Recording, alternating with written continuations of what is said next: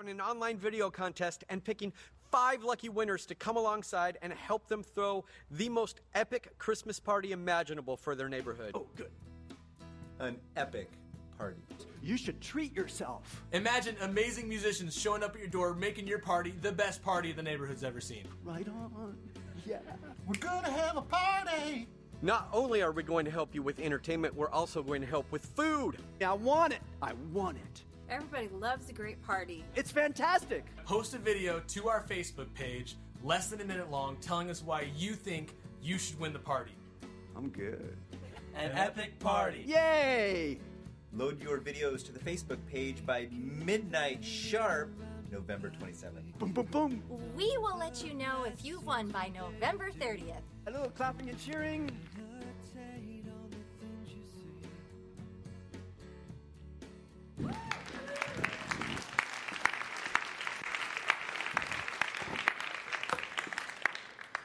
Good morning. There's four kinds of people in the world. We learned this a couple weeks ago, right? And one of them is mockers. Uh, were they mocking me? Because it felt like they were mocking me. All right. Hey, good morning. How's everybody doing? Good? Good day? Yeah, it's freezing out there, but it's going to be beautiful today. Yeah, it's sunny? Yeah, okay, good. All right. Hey, um, we're going to pray together, and then we're going to look into Scripture. Okay, let's do that. Father in heaven, thanks so much for who you are and uh, what you're doing among us and in us. Uh, Lord, I'm, I'm grateful for all the gifts you pour out to us. And just looking around the room and seeing the people that are here in the room and knowing who's serving next door in the Kids Fest area and who's serving over in the block this morning. A lot of gifted people uh, that you're working through. And I'm just I'm grateful for all those gifts and, and everyone who's so willing to use them. So thank you for that. Lord, would you work in us today, shape us today? You have planted us in this world and you want us to love the people in this world. You want us to love our neighbors and our enemies and everyone around us. So would you shape us to be that kind of person, that kind of people, uh, those kind of people today? And Lord, as we talk about decisions and decision making and how do we do that wisely, uh, Lord, we ask you for wisdom for all of us, for each of us today. We love you, we honor you, we seek you through Jesus. Amen. All right, do, when you guys come in, do you look at the program, that thing, little thing we call Lakeside Life? Do you look at that? Do you actually read it? Good. What's the title of today's talk? Okay, the deciding factor, that's good. That's the series, but today's talk, like a mile away. Good. All right. So some someone read that. I appreciate that. So a mile away. And some of you, when you uh, if you've been hanging out the last couple weeks, you're you're thinking, okay, that's awesome. Pastor Brad's going to talk about his marathon experience again. That's the runners among us who are clapping. So, um, no, I'm not. I'm not going to talk about the marathon at all after this sentence. Not at all today. Yeah, see? Thank you very much. I knew it. So let's talk about something else today. Let's talk about let's talk about regrets. In fact, why don't you turn to the person next to you and tell them your greatest regret? Oh, you don't want to talk about your pain, you want to talk about my pain. Okay, let's talk about the marathon. Okay, now you don't have to tell your neighbor this. I'm just kidding about that stuff. And you don't even have to raise your hand. But does anybody have a regret in life? You didn't have to raise your hand. Now you're not going to regret raising your hand. I mean, I've got, I've got regrets. I've got, there's things in my life, there are things that have happened in my life that I look back and I go, oh man, I wish that had not happened. Or worse, oh man, I wish I had not caused that to happen. And there are, there are these, these things that I hold on to. They create sorrow for me, they create grieving for me. And, uh, and you probably have the same kind of things. And sometimes it's just hard to get past that grieving because you go, this thing that happened in my life, or this thing that I caused or initiated in my life, or I was a part of, or whatever, caused pain to people around me. And that just creates regret. And regret in, is a good thing in the sense that it, it brings remorse, which brings a change of heart, which maybe ch- brings a change of direction, but we still have this thing that we call regret. Why do we have that? Mean, you have a conscience, so that's, that's, that, you know, that pulls that out. But why does your conscience react sometimes to go, oh, you're going to feel bad about that for the rest of your life? Why? It's because somewhere somebody made a bad decision. Usually, when I have regrets, it's because I made a bad decision, and it's maybe the decision, the outcome of that decision that was bad, or maybe it was the whole process of that decision that was bad. But bad decisions lead to regret. And of course, I would like to do everything I can in my life not to have regrets like that. Yeah, I think you would be the same. If we could live without regret, that would be fantastic. So, we've been talking for the last month about decision making. This is going to be our last weekend in this series. We'll do it. We'll start a new. Got some great stuff coming up next weekend and the and the next month. But uh, we'll talk. I want to talk about decision making one more time today before we get off of that. And we've been asking this question: uh, in light of my past experiences and my current circumstances and my future hopes and dreams, and in light of what I understand from the scriptures, when it comes to a, a, decision, what is the wise thing for me to do? What is the wise thing for me to do? And I just believe if you would learn to ask that question when decisions cross your plate, it would help you so much down the road in terms of making decisions because usually just asking the question clarifies the issues that you need to address. Just asking, what's the wise thing for me to do, just helps you figure out how to live wisely. The challenge is asking the question. So then last week we added to that a little bit. We said, you know, everybody is living in a certain season of their life. We, we, we live by seasons we don't always categorize them or understand them very clearly, but we live by seasons. And, uh, and so we talked about, you know, some seasons are like short, like a day long. Some seasons last for years. Sometimes seasons overlap in our lives. Maybe we're sort of in two different seasons and different spheres of our life at any given time. With this many people in a room, we are all in different seasons of our life. And so we added to that question what's the wise thing to do with my time? Not simply in the moments of my time, in the minutes of my time, but what's the wise thing to do with the seasons of my life? What's the wise thing for me to do in this season of my life?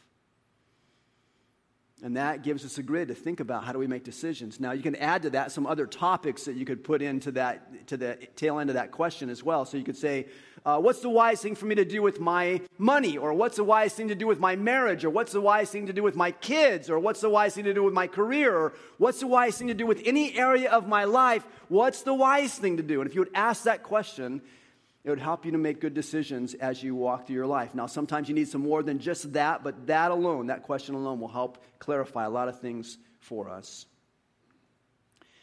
Today, I want to take a little bit different tack on this topic and still talk about decisions, but I want to talk about why we make bad decisions.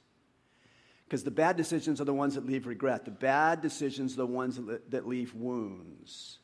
And what is it that causes those bad decisions? Why is it that we can nearly always know the wise thing to do and then still not do it?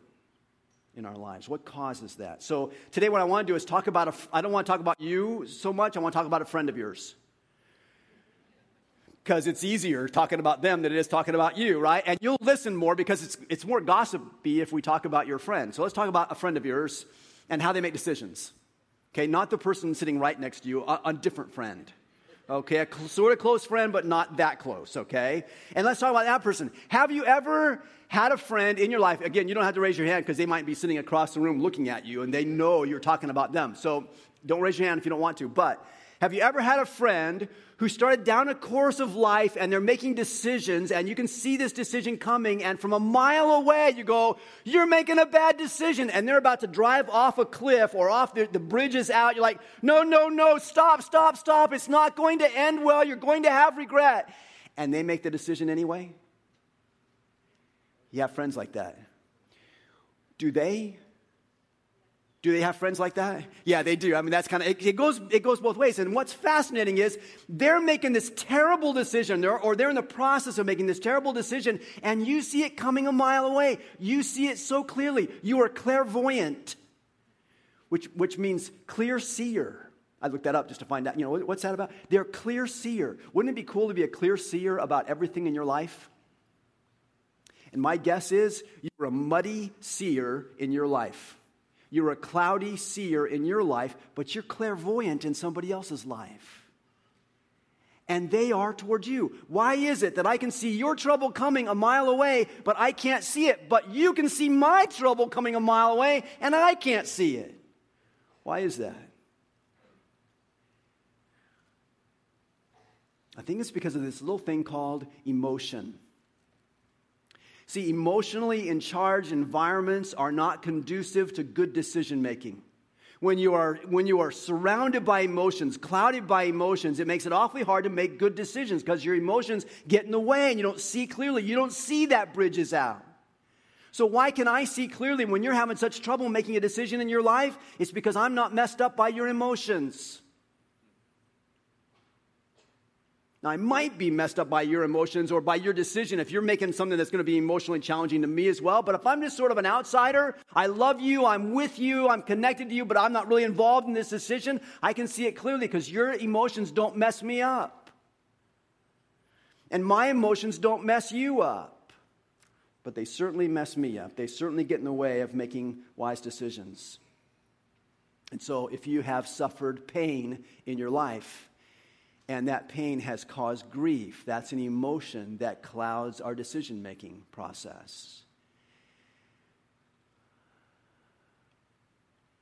If you have desires in your life, things that you want, things that you want that lead you down a path toward making a certain decision, that clouds your decision making process. If you have fear, fear will cloud your decision making process. And it's hard for you to make the decision because you've got fear, but I can see it clearly because I'm not afraid of what you're afraid of.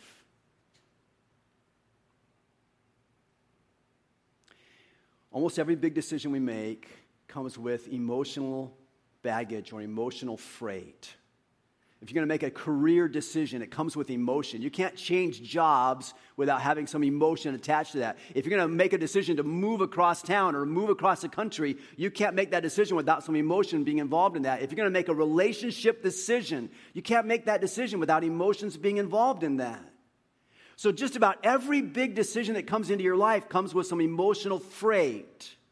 It is not emotionally neutral family decisions, children decisions, parenting decisions, work decisions, money decisions. They are not emotionally neutral. And it's why I can see it when you're going to make some big bad decision. You can see it in me when I'm going to make some big bad decision. Because those em- emotions cloud our decision making. So let me ask the question that we've been asking for the last month. Let me ask the question in a little bit different way again today. And let's see if we can uh, understand some things about this. So, the question I would ask today is this What is the wise thing to do? With all the background parts of the question, you know, in light of my past and my current and my future, and in light of what I understand from Scripture, when I have a decision to make, what is the wise thing to do when emotions are high and my appetites are inflamed? What's the wise thing to do when my emotions are hot and my passions are hot? Then what's the wise thing for me to do? As we've gone along in this series, we have talked a lot about some things that, uh, that Proverbs tells us. Solomon uh, is the man who wrote m- most of the Proverbs, and we've looked a lot at those things and said, hey, let's learn from the Proverbs because there's a lot of wisdom right in there. So if you're going to say, what's the wise thing for me to do? Let's find out what the Proverbs say. But as we've gone along, we haven't spent very much time talking about the man who actually wrote the Proverbs, the man who is known as the wisest person in the world.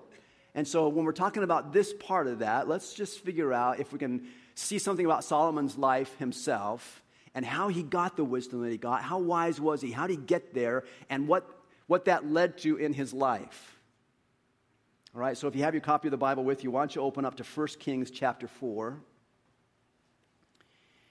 And let me read for you a description of, uh, of Solomon's wisdom. 1 Kings chapter 4, verse 29. If you don't have a Bible, there's one on the row near you. You can use that. You can use your smartphone and follow along in U YouVersion if you like, that's fine. Or you can just listen, that's fine as well. 1 Kings chapter 4, verse 29. God gave Solomon wisdom and very great insight, and a breadth of understanding as measureless as the sand on the seashore. Solomon's wisdom was greater than the wisdom of all the people of the East, and greater than all the wisdom in Egypt. He was wiser than anyone else, including Ethan the Ezrahite, wiser than Heman, Calcol, and Darda, the sons of Mahol, and his fame spread to all the surrounding nations. He spoke 3,000 proverbs, and his songs numbered 1,005. He spoke about plant life from the cedar of Lebanon to the hyssop that grows out of walls. He also spoke about animals and birds and reptiles and fish. From all nations, people came to listen to Solomon's wisdom, sent by all the kings of the world who had heard of his wisdom. This one wise dude, like the wisest man in history. And it's fascinating how he describes him. He's wiser than everybody from the East. All the wise men from the East, wiser than them. Where did the wise men come when they came to see Jesus? From the East. He's wiser than all those guys, right? He's wiser than all the wisdom put together in Egypt, which was the, which was the most advanced culture in that generation. Wiser than them. He is wiser than Ethan the Ezrahite. How many of you have heard of Ethan the Ezrahite? See? Solomon was so wise, he put him so far in the shade you've never heard of him again. And Ethan the Ezrahite was a household name in that generation. Everybody knew Ethan the Ezrahite. Not after Solomon came. He was wiser than He Man, first superhero in the Bible. he spoke about he spoke about plant life and animal life. He was a songwriter. He was a proverbs writer. He was a scientist. And people came from all over the world and paid money to listen to him talk. Here's an amazing, remarkable human being who had this amazing level of wisdom. Now, I want to see an example of that wisdom, just so in case you're a skeptic or you're just kind of checking out who Solomon is or what this whole Bible story about. Uh, let's just look at a, a, story, one occasion that comes from his life where his wisdom is demonstrated. It's uh, found one chapter earlier in 1 Kings chapter 3. And let me start reading at verse 16. Story starts like this. Now, two prostitutes came to the king and stood before him. And I know you're thinking that sounds like the beginning of a joke. It's not, it's in the Bible, it's right here. So um, it's all right. Now, two prostitutes came to the king and stood before him. One of them said, Pardon me, my lord. This woman and I live in the same house, and I had a baby while she was there with me. The third day after my child was born, this woman also had a baby. We were alone. There was no one in the house but the two of us. Stop. Think Judge Judy. Because that's pretty much what's going on. Here's Solomon. He's sitting in the judge's seat. And here's two women at the podiums. And this one's got a story. And this one's going to have a story. And they're yakking at each other. And they're yakking at King Solomon, the judge. Think that, because that's just pretty close to what the situation was like. Verse 19. This woman continues. She says, During the night, this woman's son died because she lay on him. So she got up in the middle of the night and took my son from my side while I, your servant, was asleep.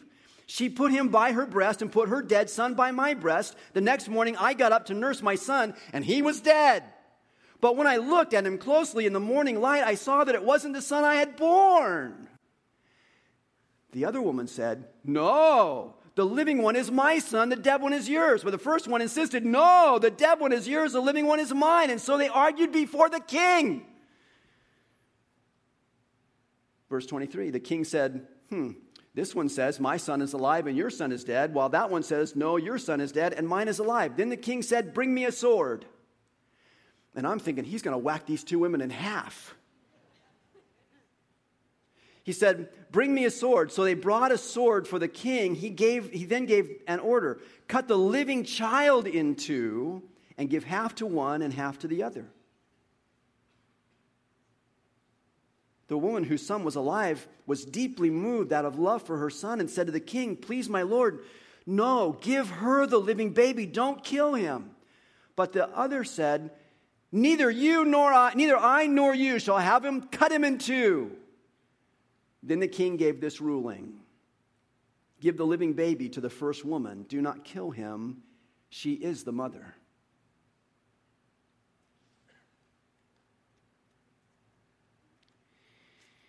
I'm like, who would have thought of that? What a creative solution to an intractable, intract, one of those problems you can't solve.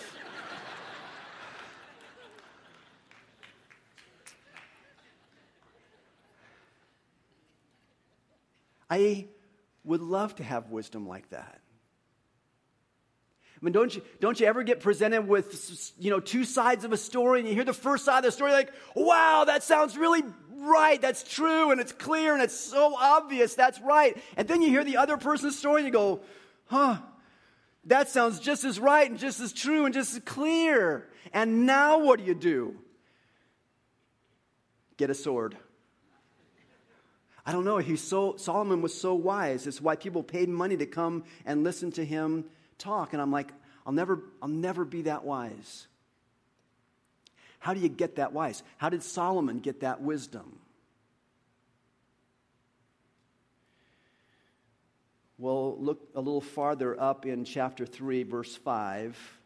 Let's see where he got his wisdom. There, uh, I'm going to skip over some background. So if you want to go back and read more of this, that's great. Just let me cut to the heart of the story.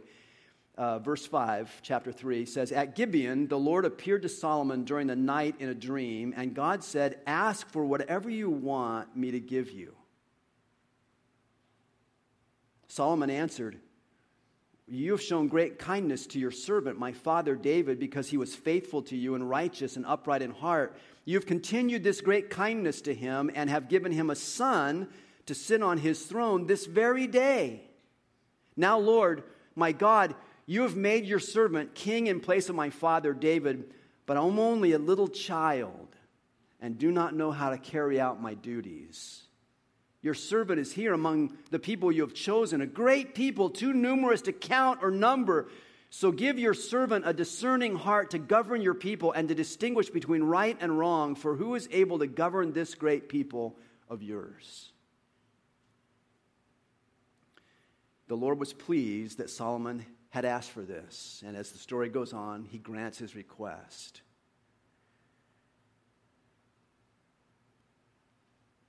Here's a man who's a king of a nation And God comes to him and gives him an invitation. He says, Hey, Solomon, ask me whatever you want. You tell me what you want, I'm going to give you whatever you want. And Solomon is king of a nation. Now, you know how kings often behave. What, do, what do kings want? They want power. I mean, it would have been e- really easy for Solomon to say, Oh, God, this is awesome. Give me power. I want a bigger army than everybody in the world. I want to have power. Could have done that. He didn't. He could have said, I like money. I want as much money as possible. I want to be the richest king on the planet. Give me money. But he didn't do that. He could have said, I want to be famous. I want to be like the most famous king ever. Give me that. Give me popularity and fame and all that goes with that. He, he could have asked for that, but he didn't. He said this God, I'm only a child.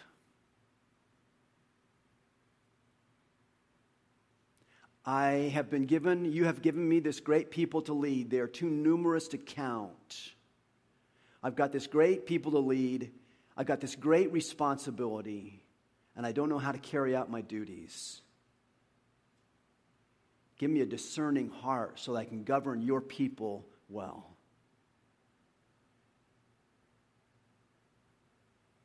God said to Solomon, You ask for whatever you want. Solomon, in a prayer of humility, in a prayer of meekness, said, I don't have what it takes to lead these people of yours, Lord. Would you give me wisdom?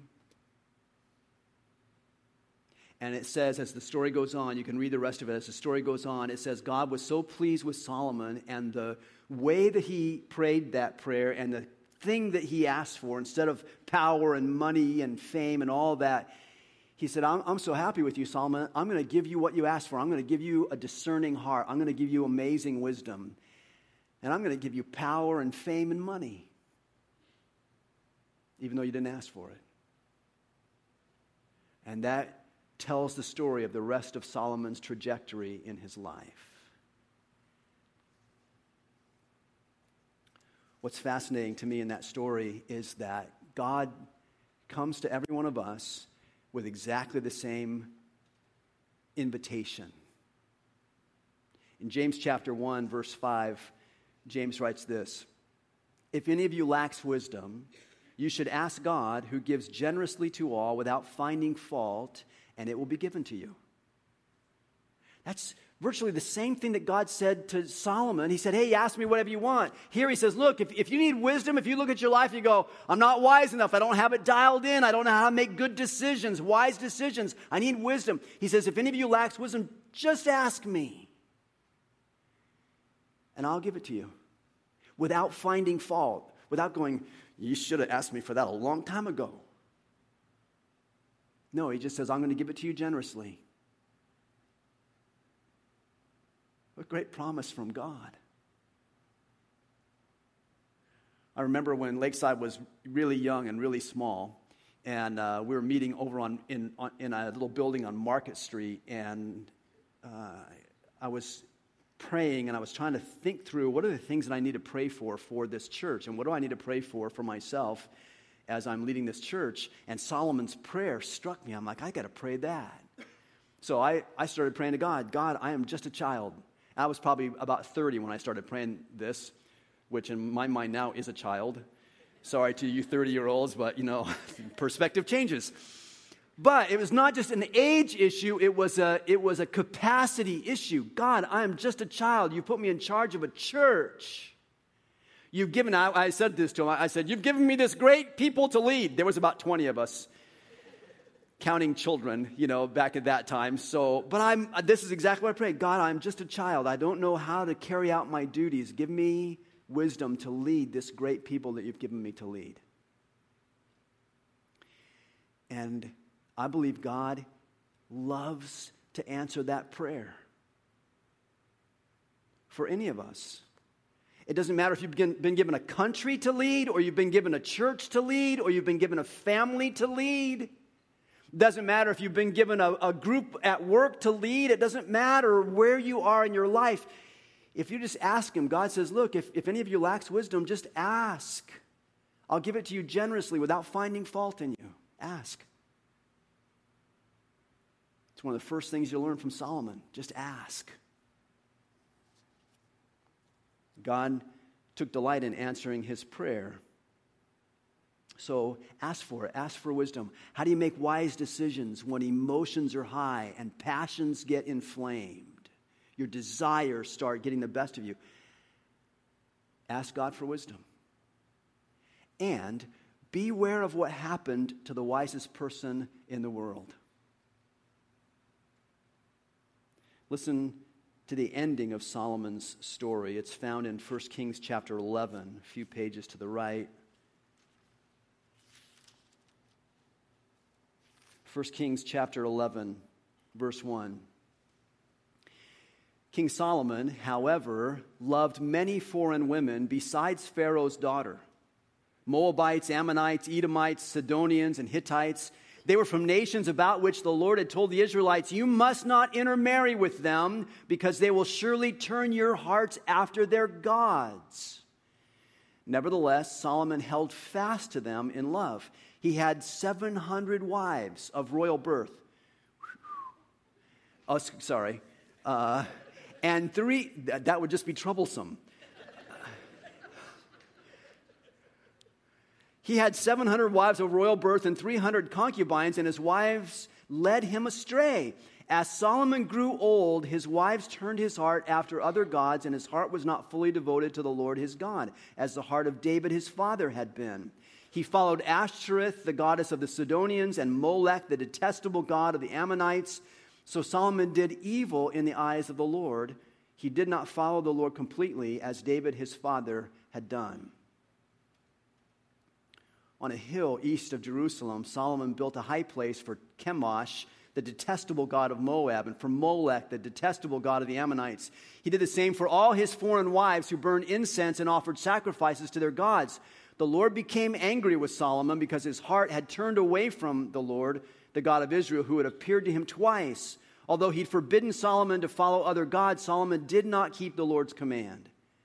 So the Lord said to Solomon, Since this is your attitude and you have not kept my covenant and my decrees which I commanded you, I will most certainly tear the kingdom away from you and give it to one of your subordinates.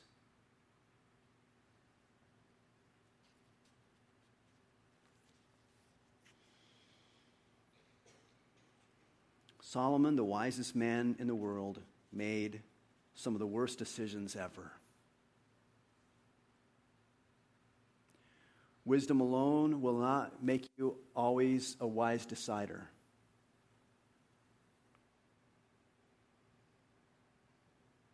Solomon made some bad decisions because he disobeyed the voice of his God. He had all these marriages. Now, let me just talk, in, talk about the marriages for a second because that's a little distracting. 700 wives and 300 concubines. Like, he would spend his whole life kissing them goodnight. And that's this ridiculous, right? So, and it gets this confusing to us because we're like, hey, I thought the Bible was like one man, one woman for life. How, you know, how does this all work out?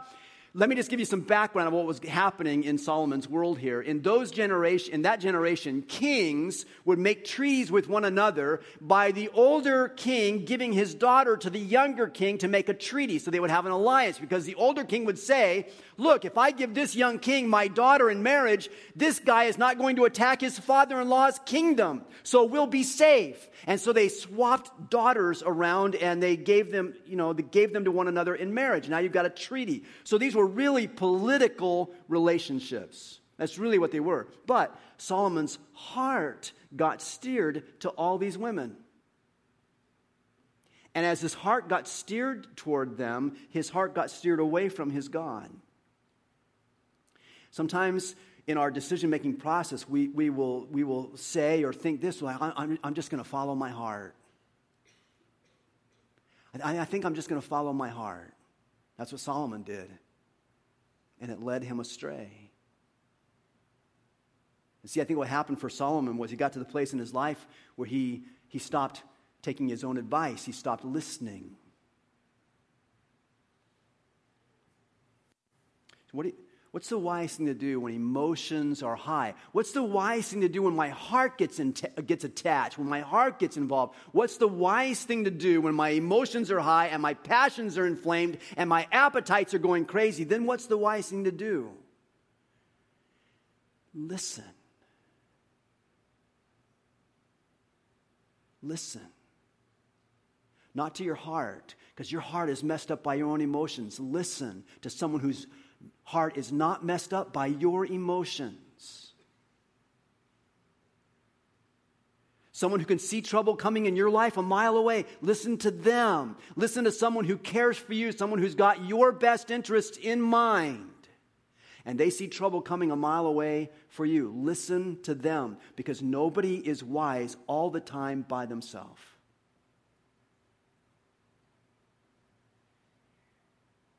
And what happened to Solomon was he got steered by his heart and he stopped listening. I mean, imagine how tough it was for Solomon. Solomon was always the smartest person in the room. That's hard. Solomon was always the most successful person in the room. And we have this thing about success and successful people. You ever notice that the funniest person in the room is also the most successful? But it doesn't always go in that order. Sometimes they're the most successful, and so everyone laughs at their jokes. Everybody laughs at the president's jokes. Doesn't matter if they're funny, because he's the president. Everyone laughed at Solomon's jokes. Didn't matter if they were funny. He was wise. He wasn't a comedian, but everyone laughed at his jokes. Why? Because he was most successful. He was always the smartest person, always the most successful person in the room. That caused trouble for him because after a while, he stopped listening to everybody else, which is fascinating because Solomon, maybe more than any other ancient writer, wrote about taking advice from others, wrote about the power and the wisdom of taking advice from others. So, Proverbs 1, verse 5, for example, he says, Let the wise listen and add to their learning. Or Proverbs 13, verse 10, he wrote, Where there is strife, there is pride, but wisdom is found in those who take advice.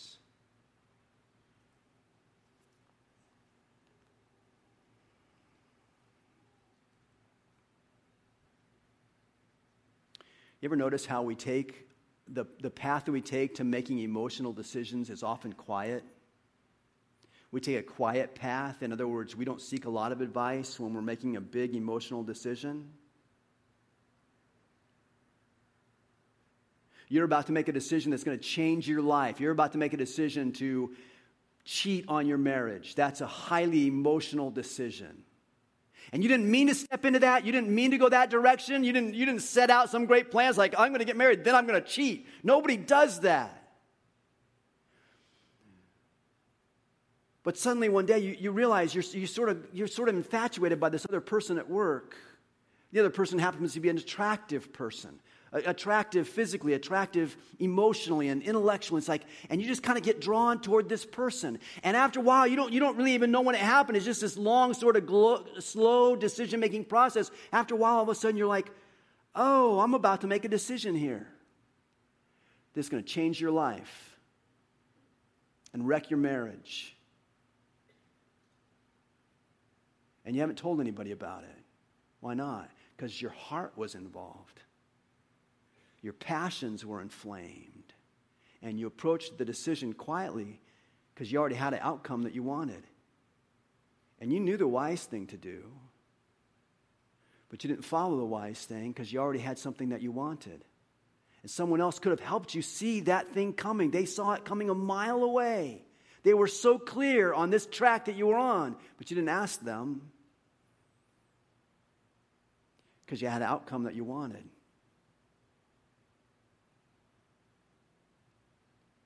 And we say, Yeah, but I was just following my heart. Jeremiah chapter 17, verse 9 says, The heart is deceitful above all things and beyond cure. Who can understand it? What's the wise thing to do when emotions are high and passions are inflamed and appetites are going crazy? What's the wise thing to do? Listen. Listen to that person in your life who sees it coming. Listen to that person in your life who has your best interests in mind and wants like crazy to keep you from driving off a cliff. Listen. Now you have to seek them out. They're not just sitting there waiting. You've got to seek them out. So, so let me ask you this question Who is the person in your life today that if you were coming to an emotional, emotionally charged decision, who is the person today that you would go to and say, Can I check this decision out with you? And if you don't have a person that pops right into your mind, then let me ask you this question Who is the person with whom you will cultivate a relationship that they could be that kind of person for you? Because to develop that kind of relationship with somebody is the wise thing for you to do. Because to listen to somebody outside yourself is the only way to get wisdom in certain emotionally charged decisions. Who is the person who you would talk to before you decide to embark on a life changing decision? And I would ask you, before the day is over today, if you don't have that person, then figure out who you might cultivate that relationship with. Because that's the path to wisdom. Father in heaven, thank you for your wisdom to us. You are filled with grace and you are filled with mercy, and you are so willing to lead us in a path of wisdom. You're so willing to answer that prayer that says, I'm just a child. I don't know what to do. I need wisdom. Lord, would you send the people into our lives who we need? that care for us and have our best interests in mind and who will be advisors and counselors and leaders to us. We all need that. Lord, lead us in that path. Give us your grace to have wisdom, to make wise decisions, to honor you in everything we choose. Lord, we ask this in the name of Jesus, our Savior. Amen.